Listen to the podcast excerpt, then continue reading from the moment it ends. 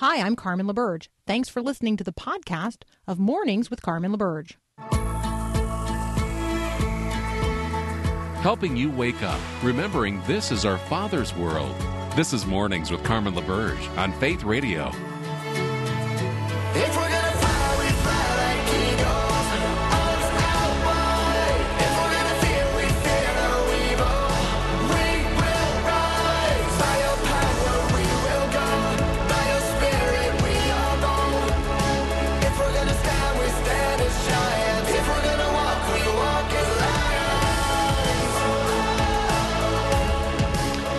The news out of Iran that four of our brothers in Christ, converts from Islam to Christianity, have been um, sentenced to long term um, prison sentences for converting to Christianity, which is illegal in Iran, um, certainly highlights the importance of the Iran Alive Ministries.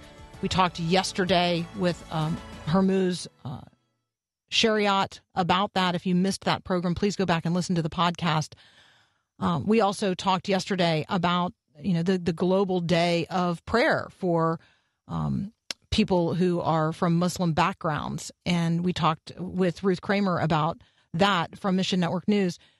You know where God is bringing revival those who are contrary to the gospel are going to be stirred up, not only in violence against, but they're going to use um, whatever the the government has uh, to wield against those who um, are advancing the gospel. And so let us be in ardent prayer today, not only for these four brothers, but for the millions like them around the world who, um, for whom Christianity uh, is is not only a a liberty that we enjoy as as people, um, but it becomes then also a jail sentence um, or the the ignition for persecution.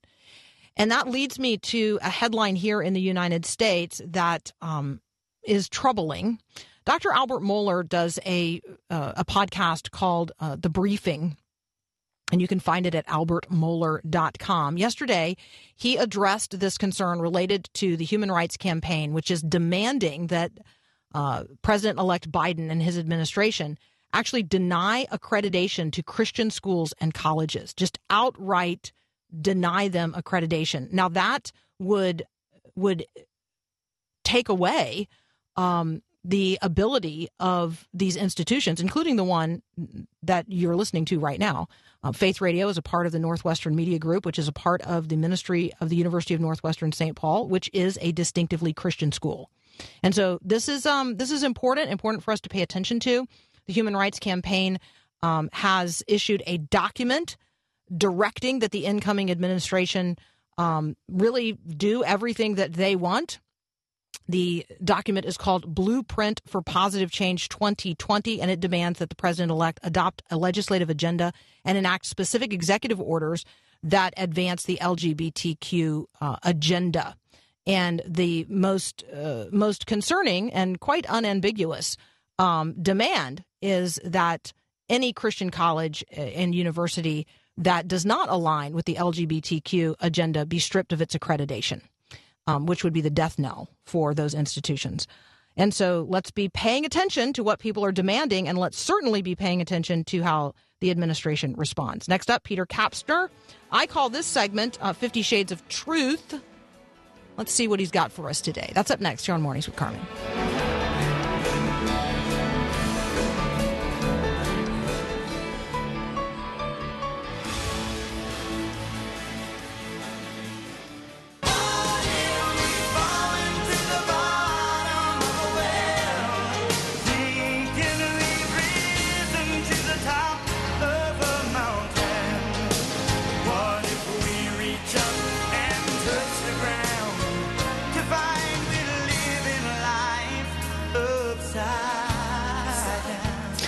Me now, Dr. Peter Kapsner. I, you know, there's so many things I could say about you. Let's just let that introduction stand right there.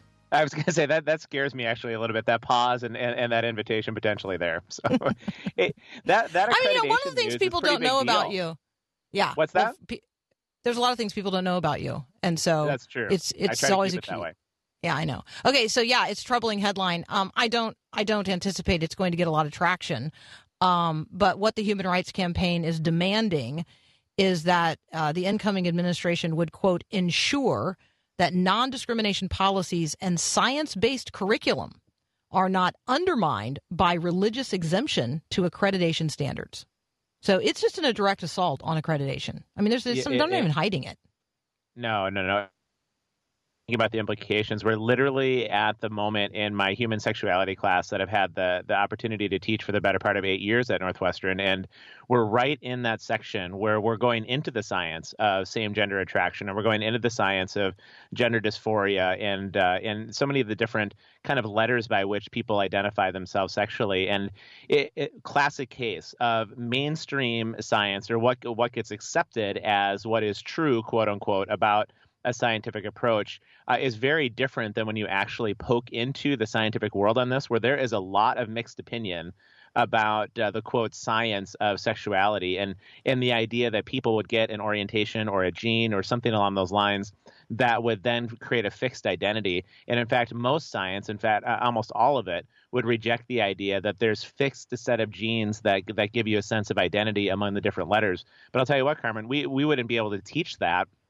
because of what is now the accepted state mandated curriculum about what constitutes the sexual identity of young people. And so my very class that I would teach today, in fact, would be deeply impacted by something like this. And and, and that does impact our young people. They're so impressionable, right? Especially at these ages. They're they're just leaving their home. They're trying to make sense of the world. And professors really do have an inordinate impact on, on the lives and the thinking of students for sure.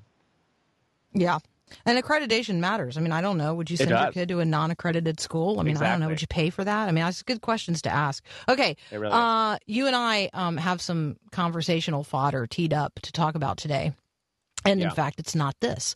So, um, I read this piece in Religion and Politics: Why the Partisan Divide uh, is is really a theological divide. Um, so the U.S. is becoming more secular and more religious. Um, tell us tell us what this is telling what this article is telling us about ourselves. Yeah, it's pretty interesting when they chart the demographic trends in the United States, especially over the last 13 years since 2007. I, the the article made the case to say that there was a pretty stable religious influence in the United States from 1991 to, to 2007. And what we mean by that is the idea that most people, or at least the majority of people in the United States, professed some sort of religious organizational affiliation. Uh, religion was kind of just part of the fabric of daily life. This these are the stories that people from maybe my generation, your generation, Paul's generation tell of Wednesday night youth group, of Sunday night church services, of maybe uh, one or two services on a Sunday, certainly a potluck.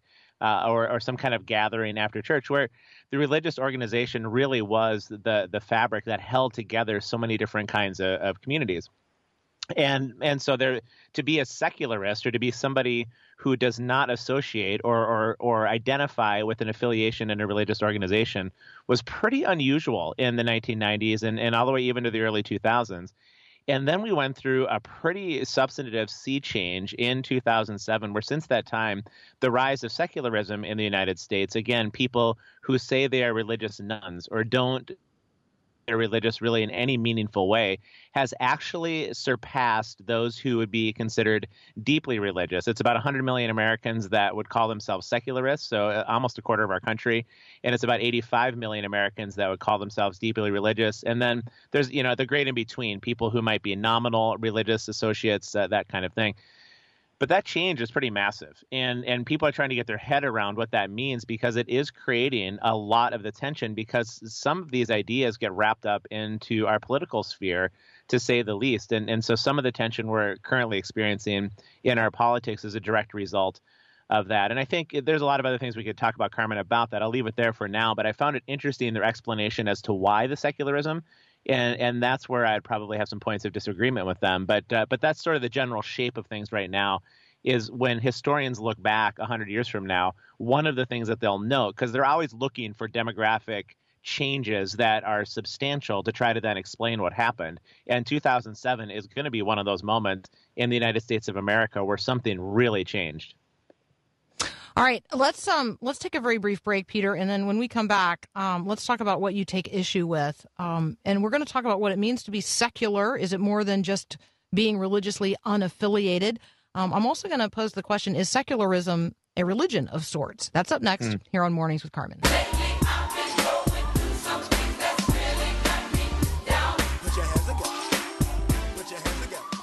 All right, uh, Mary, you uh, you are asking, um, have we had anyone on the show to talk about how to share the gospel? I would encourage you to go back and listen to yesterday's conversation um, with uh, Dr. Um, Hormoz Shariat, who is sharing the gospel actively with the 84 million people in Iran. Um, and he did demonstrate how to share the gospel. Um, also, encourage you to go check out the Salvation series by my colleague uh, Bill Arnold, which he did in part with my current guest, Peter Kapsner. So, all kinds of, um, of opportunities for you to till that particular um, soil. Uh, in short, Mary, here's how you do it. Um, you have a conversation with a person, you actually become a student of them long enough to um, identify their felt need. Uh, and then you talk about who God is in answering that as the one who loves us. And then you talk about how God demonstrated his love for us in Jesus Christ. Um, while we were still sinners, Christ died for us. And the only peace that we could ever have with God comes um, through Jesus Christ. I encourage you to read Romans 5, the first five verses. Um, the full gospel is contained therein, and an opportunity to walk people into the peace that passes understanding as a disciple of the Prince of Peace. And then you got to invite them to pray, um, to you know, to share their felt need with God, accept His um, His grace in the midst of that, and then recognize that from there it's a lifelong journey forward of sanctification where we become conformed by one degree of glory to another in cooperation with the Holy Spirit more and more like Christ. Uh, and thus we get called Christians. All right, Peter, back to our conversation um, about secularism, the growing secularism here in the United States. It does require our ability as Christians to articulate the gospel. Um, yeah, and yep. and there's a reason there's a reason that we are where we are as a country in terms of a growing secularism. So um, talk a little bit about secularism and maybe uh, maybe what you disagree with in terms of how people think we got here. Well, and I, I, really appreciate Mary's question and what you just did there, Carmen. And and the sharing of the gospel is something that we are uh, commanded to do. The the way we share it and the method by which we share it is going to be different and is going to shift and adapt according to our circumstances. And and our circumstances really have shifted in these last 13 years as a country. And when I saw the article and, and it said that there was a big change that began to take shape in 2007, where people were moving away from religious organizations and into more of a secularistic kind of mindset, I, I had this kind of ding, ding, ding thing go off in my head because I remember when I was teaching in that same year, and I refer to it often. At, at, the very same time in 2007, in my classrooms, I went, if I had 100 students in a given year, and I've told this story a bunch of different times, but I might have had one that was really struggling with anxiety and, and needed uh, some sort of accommodation to help make through the class.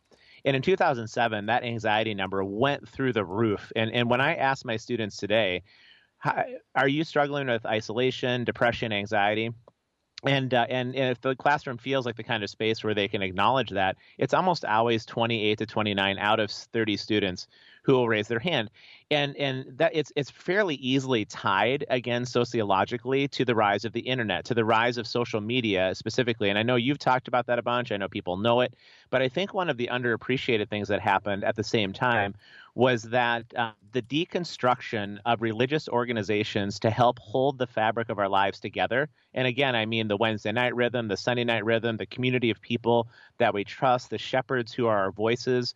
Um, all of that began to go by the wayside because of the sheer volume of voices that began to be accessible in social media. And there was a, there was a study out of Baylor done not too long ago that showed and, and demonstrated that by a percentage of at least 50% more likely and perhaps 80% more likely, students or young people that are on social media also then abandon their religious affiliations if they grew up with them. They, they, they take on much more of a, a smorgasbord approach to anything that might be spiritual. And so there's, there certainly is the rejection of religious organization and, and affiliation. Some of them then do cobble together a spirituality from Buddhism, uh, or from maybe uh, some sort of Jainism, some elements of Christianity, maybe some Islamic practices, and and that is directly tied to what happened with social media and the internet and the sheer volume of voices that were there. So the article suggested it was a rejection of the religious right that that led to secularism in our country. And I would say that uh,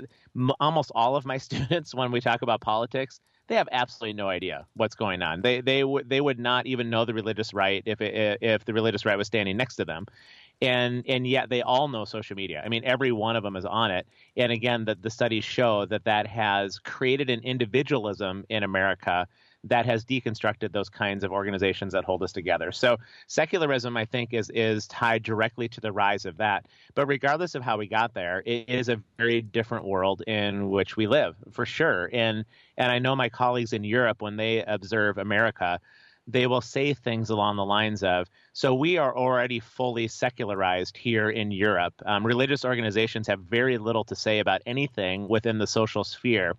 And, and they will say, you guys in America are just maybe a generation behind us because of these substantial changes that have taken shape. But in that, there's a tremendous opportunity for the church to stop blending itself with governmental and political power, because that's almost always to the detriment of the church when that happens, and rediscover what it means to be a, a community of Jesus followers that are living through the power of the Spirit to shine light in the world. That you don't need any government policy at all to do that. You need you need nothing to from the government to to be kingdom dwellers in this world, and I think that's part of what the invitation is going to be moving forward. Okay, and then um, can we? Do you think we could do this other story in a couple of minutes? Oh, I think we easily could. I, I, think we have to. I think it's. I think it's incumbent I, upon us, Carmen. Given I think it's your, incumbent upon us because research. Yeah. Because I like to bring a headline to my conversations with Peter Kapsner that um, are just frankly weird. So um, here is the headline of the day. Uh, the headline is I want to hold your hand, just your hand. Take a long walk on the beach with your robot hand. A new Japanese invention aimed at single men stimulates holding a woman's hand. Designed by engineers, uh, the prototype squeezes your palm as you stroll and even secretes small amounts of moisture to imitate sweat. Uh, it's so creepy. I, I mean, can. What what, I, what is there to be said about this? I, I think sadly, and my son was cluing me into some things that are going on in Japan, and that's actually where the, this robotic hand comes from. Is that people are actually changing their romantic relationship um, for, with between human beings, between themselves and, and robots from time to time, and that's a crazy, weird thing to say, but but it certainly has led to the rise of singleness in Japan in some pretty crazy ways. Where they're talking about Japan might not uh, have even a down the road because people are substituting romantic relationships with one another uh, for robotic relationships. And so this hand thing, I thought, oh my gosh, I can't. This is really possible now. In fairness, it's my birthday next week, and uh, and I don't need you know a romantic hand holding partner. But what I do, you you know, I'm a social outcast, and so what I do need is a friend of some kind. And, and if you can, if you and Paul can find a robot that like plays basketball and golf, maybe you know Super Smash Brothers or something, and get it in the mail for me, I would greatly appreciate that greatly. I mean, I expect uh, actually, Carmen, the tracking number in my email box later this mm. afternoon for my birthday present. Okay, what um what day is your birthday on? Uh, it's next Wednesday, November twenty fifth. Okay, so we're gonna go ahead and do um do your birthday right now because we won't talk to you again before your birthday. This is your birthday right. song. It isn't very long. Hey, that's it. That's what I got for you. no, I feel very blessed by that, Carmen. Are you satisfied? I, I will carry that with me into my birthday next week for sure. All right. May there be cake and candles. There will certainly be Thanksgiving over your life. Um, we are grateful for you. I do think that the substitution conversation is the right one to have. Um, any is, any sure. any attempt to substitute um, the good relationships that God has made and the good way that God designed us for relationships, any any substitution of that is um, is an indication that we live a really long way from Eden. Yes. And so yes. I do think it's an opportunity for people to say, "Hey, this is let me think about this. This is this is how God created things to be. This is what I'm looking at right now in terms of technology and the felt need of a person to have someone hold their hand. Um, and then how as a Christian can I have a redemptive conversation or intervene on that? Because that that person does need a friend. They do need, yes. um, you know, they do need physical touch. It's it is it is something that we are literally hardwired for. So, um, and it's not going to be met by the wiring of a robot. Indeed. Yeah, I think it's yeah. that's really well said, Carmen. That'd be a great segment for another time too. I mean, one quick thing before I know we got to run but that that is again the young people that are so into social media. There is a you combine that with the pandemic where we can't just simply hug or touch each other anymore. I think that this robot thing is is really tapping in substitutionary uh, to a felt need that we really have, and and how can we come around that is a really big conversation and an important one to have for sure. Absolutely. All right, that's Peter Kapsner. This segment is called Fifty Shades of Truth. I just need to remind myself of that from time to time. Um, Peter, thanks as always so much, and happy birthday in advance. Yeah, thanks, you guys. Love being with you, and have a great weekend ahead. You too. We got to take a break for Breakpoint.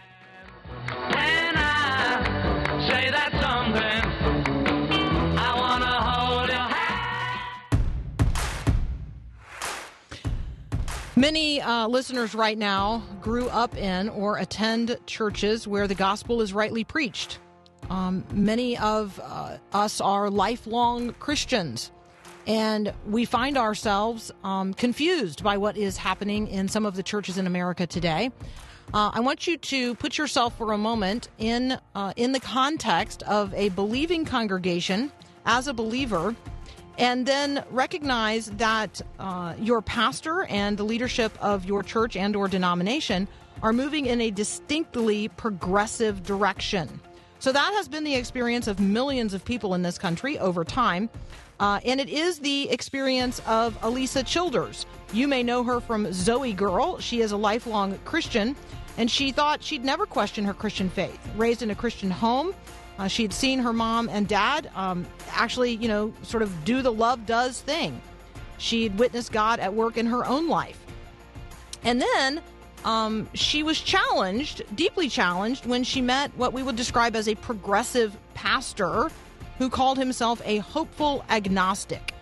She recognized another gospel was being preached. She has now written a book on how to identify that and then how to respond to it. The book is Another Gospel.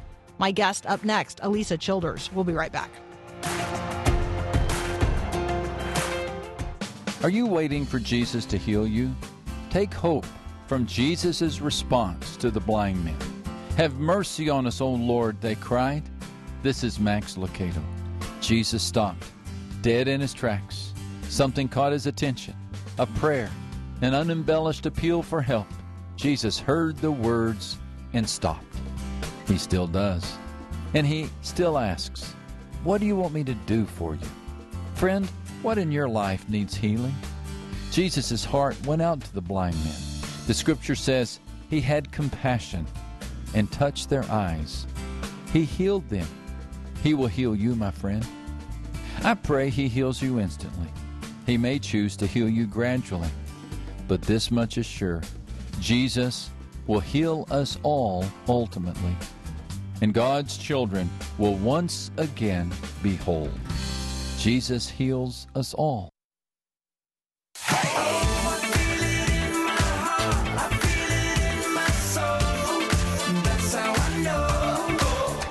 Joining me now, Alisa Childers. Uh, her website is alisachilders.com. I have that right. I'm looking on my I'm looking on my notes. Yes, alisachilders.com. Um, and the book is Another Gospel. Alisa, welcome to Mornings with Carmen. Hi, Carmen. Good to talk with you. Hey, it's good to talk with you too. So this uh, this shift in the religious landscape, I think, that provokes this conversation um, is probably one that we should identify at the outset of the conversation. So, what's the cultural movement that's going on that's actually resulting in the preaching of another gospel, the proclamation of another gospel in our churches? It's a movement called progressive Christianity. So many of uh, the listeners that are listening to this might remember the emergent church in the late 90s, early 2000s that came in with some different ideas about God and about the Bible and how we should be reading the Bible and uh, what Christianity means. And essentially, the uh, it was I, I think we were able to kind of push that out of the evangelical church, but everything kind of reassembled online and then re-emerged as progressive christianity in the evangelical church so essentially it's just it's a group of christians that are largely ex-evangelicals who are uh, maybe reading the Bible in a new way, uh, adopting cultural norms when it comes to sexuality, uh, but they're still putting the label Christian on it. And and sometimes the the the term evangelical. So now we now have this progressive evangelical movement as well. I think that that's confusing to people who you know they're they they're comfortable saying that they are Christians and they're comfortable saying that they're evangelicals, and so that they assume that everyone else who uses those terms means the same thing by it. That is, I think, the surprise for a lot of people. Those terms do not mean to everyone the same thing. That's right, and that's one thing that's a, hallmark of progressive Christianity is sort of this co-opting of language. So they'll use words like evangelical, they'll use words like divine inspiration and even incarnation and resurrection, but they mean different things when they use those words. Yeah, so that kind of gets us into some of the key tactic conversations that you um, that you expose in this book. Again, the book is Another Gospel. The author is Alisa Childers. I do have books to give away, so if you're already thinking to yourself, this is the apologetics book. This is the conversational book that I need. I recognize um, that the face of Christianity has changed, and I don't understand exactly how it has changed. Um, I don't understand progressive Christianity, and I want to be able to identify the false gospel when it is preached um, and when it is presented. This is the book for you. All you have to do is text the word book to 877 933 2484 to enter the drawing for the copies that we have to give away today. Um, so, uh, Alisa, talk about um, deconstruction because you alluded there in your answer to the first question to the fact that people read the Bible differently. There is a different way of reading the Bible in progressive Christianity, and part of that conversation is deconstruction. And I want people to understand what that is. Yeah, so when we talk about kind of co opting certain words and phrases. This is all sort of tied in with this phenomenon of deconstruction. So many of us have watched our social media news feeds become flooded in some cases with these stories of Christian celebrities, Christian musicians, authors who go through this process of deconstruction and then they announce either I don't know what I believe anymore or I'm out. I'm not a Christian anymore. And so this process of deconstruction, uh, people, again, this is a word people use in, in different ways, but it actually has its underpinnings in postmodernism. And so it has to do with sort of explaining away, picking apart all the beliefs that you grew up with as a Christian. And so in some cases, people will deconstruct all the way into into atheism. At other times, they'll deconstruct maybe right up to the edge of it into some kind of agnosticism. But this is something we have to understand about this progressive Christian movement is, you know, the, the movement together can include agnostics and atheists. Um, they're, sort of travel in some of the same podcasts and some of the same groupings. And so, uh, it's not just referring to somebody who went through a time of doubt. Maybe they're reassessing their beliefs and they go, No, I think my, all my beliefs are correct. This really has to do with the tearing apart of your faith, really on the level of what words actually mean. I, I remember when I was uh, in a class in a progressive church, I was sitting in a chair and I just remember thinking, I mean, I hadn't heard the word deconstruction yet, but that's what was going on for so many people in this class. And I just remember sitting in this chair going, you know, I could explain away this chair. Like I could I could get into the molecules and what this means and what arms actually mean and what the word chair actually means. And I could make a case that this isn't actually a chair. But that still that wouldn't reflect reality even if I was able to do that with the way I was using language. And so deconstruction works uh, a lot like that. And and that's that's the whole kind of point in progressive Christianity. It's a rite of passage. It's something that, you know, for for you to be really a part of this movement, you have to go through this process of deconstruction. So, Alisa, you know, when you describe it that way, um, I'm I'm remembering an experience that I had my first year of seminary when um, it was explained to me that the goal of the exercise at the seminary that I attended was that they were going to take away or they were going to take apart what was my working functional faith. Um, think of it like a watch. We are going to take it apart, and it will be your responsibility to put it back together if you can. Wow. That and they were very clear that that's what they were doing. And people didn't just abandon their faith, they abandoned the church. Um, and mm. I suppose if you abandon your faith, you should abandon the church.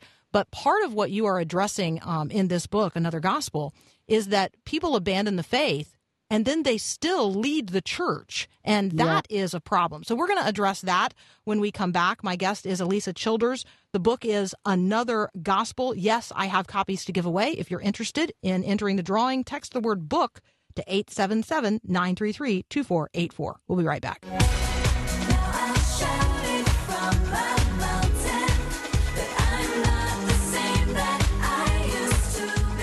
I am talking with award winning CCM recording artist Alisa Childers, part of ZOEgirl. She's also a very popular speaker at apologetics and Christian worldview conferences. Um, she has written a book. It is Another Gospel, talks about her own experience of waking up to the reality of progressive Christianity and then teaching us how to identify it and address it in the world today. Um, Alisa, talk about the encroachment of another gospel into the life of the church. Well, I titled the book that way because I think many Christians are under the misconception that progressive Christians are just a group of, uh, you know, earnest Christian believers who might just be more mission minded or they might just be changing their minds on some political issues or something like that. But what we need to understand is that progressive Christianity at its fundamental core level is theological. So all of the the political changes, all of those uh, you know, changing their minds on social things. This this is finding its root in the way that they view who God is, what the Bible is, and you know what Jesus accomplished on the cross. All of these questions are informing the worldview of uh, progressive Christianity. So this this isn't just a movement of Christians that are that are changing their minds. This is a, this is a foundational uh, attack on historic Christianity. And so that's why I titled the book that way because I argue in the book by going through some of these theological points that I think that's the case. Yeah, I'm thinking here of uh, Machen's Christianity and Liberalism. There is a conversation here about another faith. We're not just talking about, um, you know, a a slightly different version um, we are talking about another gospel. Obviously, the, the referent there is Paul's admonition to the Christians in Galatia. And yeah. so um, maybe let's talk about how to identify it. Uh, what are what are some of the ways that people can use to determine if their church is demonstrating progressive leanings and proclaiming another gospel? There are certain signs you can look for in your church. The number one thing I'd be looking for is the way that your church leadership talks about the Bible. So, historically, Christians, although we've certainly disagreed over things uh, like interpretations, is why we have so many denominations, but historically speaking, if you go back to the earliest Christians and trace that through church history, Christians have believed that the Bible is God's inspired, infallible, inerrant, uh, word that this this we are beholden to obey it. It's it has authority over us, and largely in the progressive church they don't view the Bible that way. So they're going to look at the Bible as a record of what people believed about God in their times and places, but it, it's not really authoritative for our lives as far as us looking at the Bible as God's words to us. So they might think you can find God's word in it somewhere at certain points, or the word of God might come to you as you read it. But the whole thing from Genesis to Revelation is not viewed as the infallible word of God in the progressive church. So you might hear a pastor say something like, you know, I think Paul had biases and prejudices that uh, affected what he said about women. Or you might hear a pastor say, well, I disagree with Peter on this point. Uh, and so, so that would be a big sign. Another sign to look for would be how they uh, how they actually go about preaching the gospel. So, uh, largely in the progressive church, it's a works based gospel because they don't like the narrative of us being born uh, in, in this good uh, situation and then we rebel against God, passing sin nature down to each human. Jesus dies on the cross to save us from our sin. He's coming again, final judgment. They don't like that narrative. So largely that's get that gets jettisoned in favor of social justice. Now certainly Christians are commanded in the Bible to do good works and to stand up for the oppressed and do biblical justice in the world. But in the progressive church, that is the gospel. But of course, we know we you can't earn your salvation, and so it it becomes uh, really burdensome, I think, for people. Uh, and and so the cross again, if they don't like that narrative, you might hear the cross referred to as something like cosmic child abuse. If you if you hear that term or divine abuse in relation to the cross, that's a huge sign that that your church leadership is heading in this direction. Oh yeah, I'm completely familiar with that particular um, approach. Um, and it is helpful, Alisa, to be having this conversation. For those of us who come out of mainline Christianity, these are conversations we've been having for a fairly long period of time. It has arrived in the evangelical church. It has arrived in um, more conservative expressions of the Christian family. Um, and I, I think I want to give a, a word of encouragement. Um, I'd like for you to give a word of encouragement to people listening right now who kind of woke up to the fact that their church, the congregation of which they have been a part for a long time, has really shifted uh, on the foundation, um, undermined the foundation of the scriptures, is preaching another gospel, and they've they've just sort of recently like woken up to that reality. They um, it, it happened over time, and they kind of missed it along the way. What's the counsel to um, to a person who's experiencing that? Yeah, well, you know, the first thing I would say is be encouraged to know that we are not the first Christians in history to have to stand up against false gospels coming into the church. And like you mentioned, this kind of these theological conclusions have been sort of burning their way through the Protestant mainline denominations for for hundreds of years, going back to when you mentioned Machen's book when he was writing. It's like we're going through the exact same thing now in the evangelical church. So be encouraged to know that this has happened before. The other thing I would encourage listeners uh, to do is speak up. So so when you see some of these ideas coming into your church, you've got to speak up. Have a meeting with your pastor. Do it lovingly. Do it uh, winsomely respectfully. But but share your concerns and say look i'm looking at scripture and it says this and then i'm seeing some of these other ideas coming in that seem to contradict that. I'm concerned about it. Can you can we start a conversation? And i think we can do that in a very loving and respectful way with our pastors i have found that you know th- there are the occasional times when someone will do that and the pastor was like oh my goodness i had no idea that this author that i I was reading is a part of this progressive Christianity, and sometimes the ship will get turned back, sometimes it doesn't, and that the meetings don't go well. But you know, biblically, we're we're commanded to speak up when people are uh, trying to bring, especially church leadership. You know, it's it's it's church leaders' job to protect uh, the church from wolves. And even in Titus, when it's giving qualifications for a church elder, it's their job to be able to refute false doctrine. This is like your job. And so I would just encourage um, the church for the church to remain healthy. We we've got to rise up and speak up and and do it lovingly and winsomely and persuasively. But um, we can't just sit back and watch it happen and not say anything. Alisa Childers is the author. You can find her at alisachilders.com. The book is Another Gospel, but she's also got a lot of material there on her website um, for you as well. So I invite you to check that out.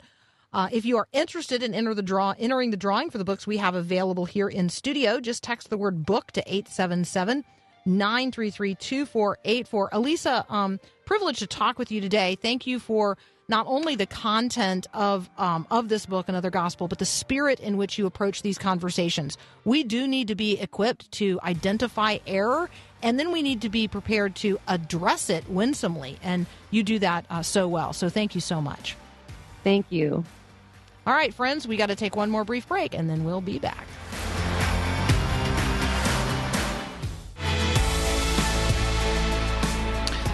All right, I can't believe how fast uh, the time flies in conversations with you and our and our friends. Um, thank you so much for the privilege of your company. Uh, it really, I, I pray for you. I trust you pray for me as well. Um, pray for those people who we have on the air. Pray for Paul today, the producer of our program.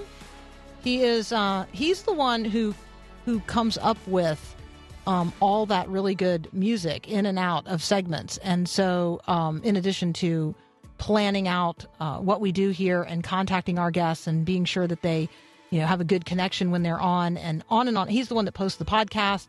So just uh, pray today for Paul.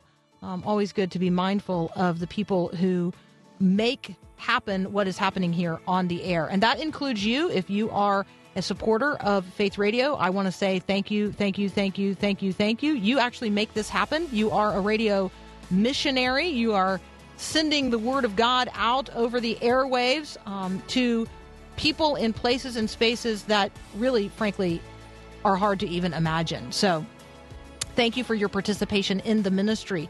Tons of great resources and opportunities posted right now at myfaithradio.com. That is your sort of one stop place to get um, access not only to the podcast, but to all the great stuff we got going on right now in the lead up to Advent. And so just encourage you to check out everything that is posted there at myfaithradio.com. Share today's show with someone new.